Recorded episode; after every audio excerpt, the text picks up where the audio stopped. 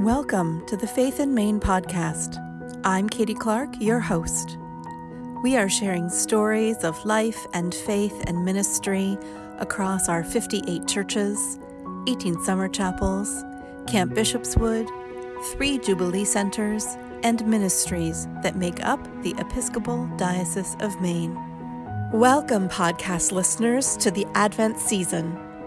Throughout Advent, we will be sharing with you Advent moments, a way to take a brief pause, take a breath, and settle into the season. This week's Advent moments are shared by the Reverend John Balicki, rector of St. Mark's in Waterville, who asks what kind of comfort we need in this season of Advent and pandemic. The Reverend Rob Late, deacon at the Episcopal Church of St. John Baptist in Thomaston, who reminds us that hope is a light that never fails. Kristen Burkholder of St. Margaret's in Belfast, who encourages us to look for all of the good things that God is doing for us this Advent. And the Reverend Andrew D'Angio White, rector of St. David's in Kennebunk, who tells us that in this year of waiting and hoping, the season of Advent promises us a greater hope. We hope you enjoy. We hear the classic words from the prophet Isaiah Comfort, oh, comfort my people. Oh boy, Isaiah, do we ever need comfort today? Many had snow, some a lot of snow yesterday. Others lost their power, some for the second time this week. Coronavirus numbers rage throughout the state of Maine, both in cases and numbers of hospitalized. We are in serious need of comfort, Isaiah, but what kind of comfort do we need? Is it the permission to walk around in our pajama bottoms or sweatpants all day? Put that extra dollop of mac and cheese on our plate for lunch maybe a little Scrabble or bananagrams before dinner, and afterwards the next episode of The Crown. Does that bring us comfort? Well, hopefully some, but something we need is even bigger as the coronavirus still rages. Isaiah also said this morning, Say not only to the cities of Judah, but we say also to the towns and villages of Maine, to people throughout the earth, Here is your God but that God comes to us at God's own speed in the wilderness and in the honesty of our hearts. December and January may be the most challenging months of this pandemic, and now we put snow and cold on top of everything else we've been dealing with. Comfort, comfort my people. Amid our crushing burdens and those grow- gnawing anxieties which torment so terribly, it speaks to us right beside the suffering we endure, which might drive out our saving trust, there stands the word to lift up our hearts comfort.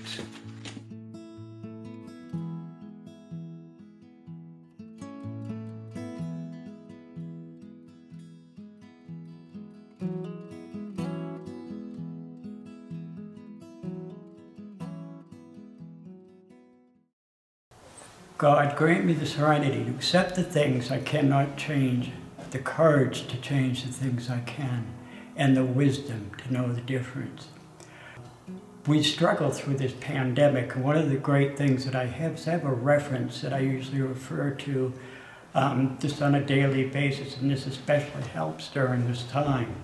Um, and it's the healing rooms from Blum, called uh, from Blum and Laughlin. Um, this particular one is on hope. And hope is a light that never fails, a flame burning in the darkest night, an elusive feeling that urges you on when it gets all means. You refuse to give up. Hope is among, among the most abiding of God's gifts. It has been said that in each life there comes at least one moment which, if recognized and seized, transforms the course of that life forever. Have there been special moments when hope has come to you? What brought you hope into your life? Was it your desire for a quiet, grounded, more centered existence? Was it your yearning for a better future, for a peaceful world? Or was it a broken heart?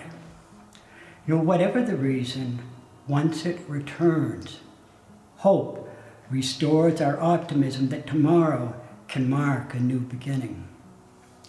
What would bring you hope this day? Perhaps something as simple as caring words from a loving friend, or that first step, or another day of sobriety. Whatever that form or inspiration will nourish your spirit, hold it with care and loving hands. If you're concerned about your health, remember that through the eyes of hope, even illness can be seen as a gift, an opportunity to acquire the wisdom born of adversity. Embrace this opportunity and bind it with your faith. With hope, we learn to keep on living our lives courageously and diligently. Um, if this comes to you as you are entering a new relationship, be mindful to let the lessons you have learned from the past serve you in what is to come. And if your life is moving in a new direction, let yourself feel the hope that accompanies all new beginnings. Hope is a companion on our journey, one that whispers in our ear, it is going to be better. The darkness is behind you. The daylight has come. Rather than co- co- collapse yourself into the thoughts of the future, stay in the present, for considerable hard work is involved in the time of healing and transformation. Beyond the suffering and oppression that burdens our humanity, we lay claim to our inheritance and hope. For so many throughout the world, hope is all that remains. Even those who have left everything behind to make a difficult and arduous journey in search of freedom carry with them hope for a better life. We have all known periods of hopelessness and despair. It is only when we begin to realize that we no longer continue living in the old ways and come to believe in something greater than ourselves that hopelessness, hopelessness turns into hope. Hope is God's love at work in our lives. May the peace of the Lord Jesus Christ be always with you.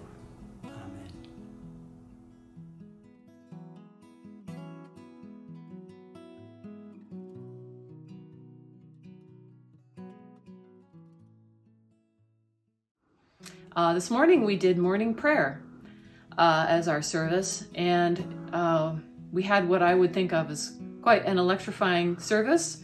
One of the things I noticed in the service this morning, especially, was when we say, Open our lips, O Lord, and our mouth may proclaim your praise. Emphasis being on praise. And for me, um, the, the struggle this year for me here has been to see what God is doing rather than what God is not doing. Um, and especially in this season of Advent, um, my hope is that each day I could find deep moments where I actually am connecting to the thankfulness and the praise in my life. Um, to not constantly be petitioning God for all of the errors and the sins and the failures of the world, or just petitioning God for things that I want, but rather to be looking forward and ahead and into what God already is giving me and my community and my church and to see with uh, clear eyes and with an open and humble heart what it is that God is already doing. Um, and I really connect to that part of morning prayer because that's a good way to start the day. Open my lips, O Lord, so my mouth can proclaim your praise. Amen.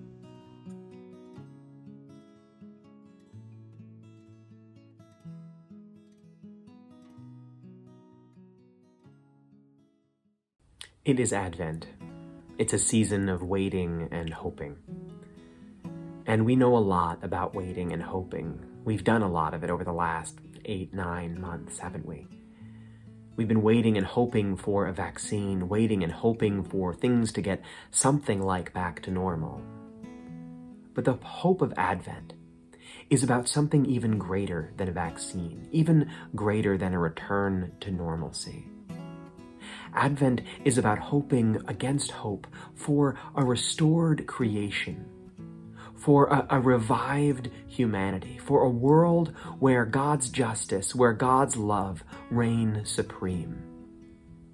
But that great hope, that grand and marvelous hope, can feel too much, too extravagant, too removed from the life we live now.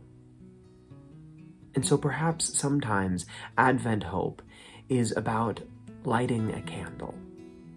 It's about kindling a flame in the midst of a blizzard, about turning our faces towards the warmth, towards the light, about acknowledging that in the midst of all that we see, all that presses in on us, the truth about the world is good. The truth about the world is life and love and light.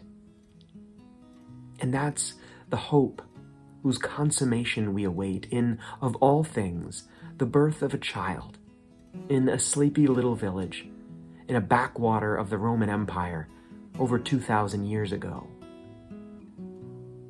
It is Advent. Wait well.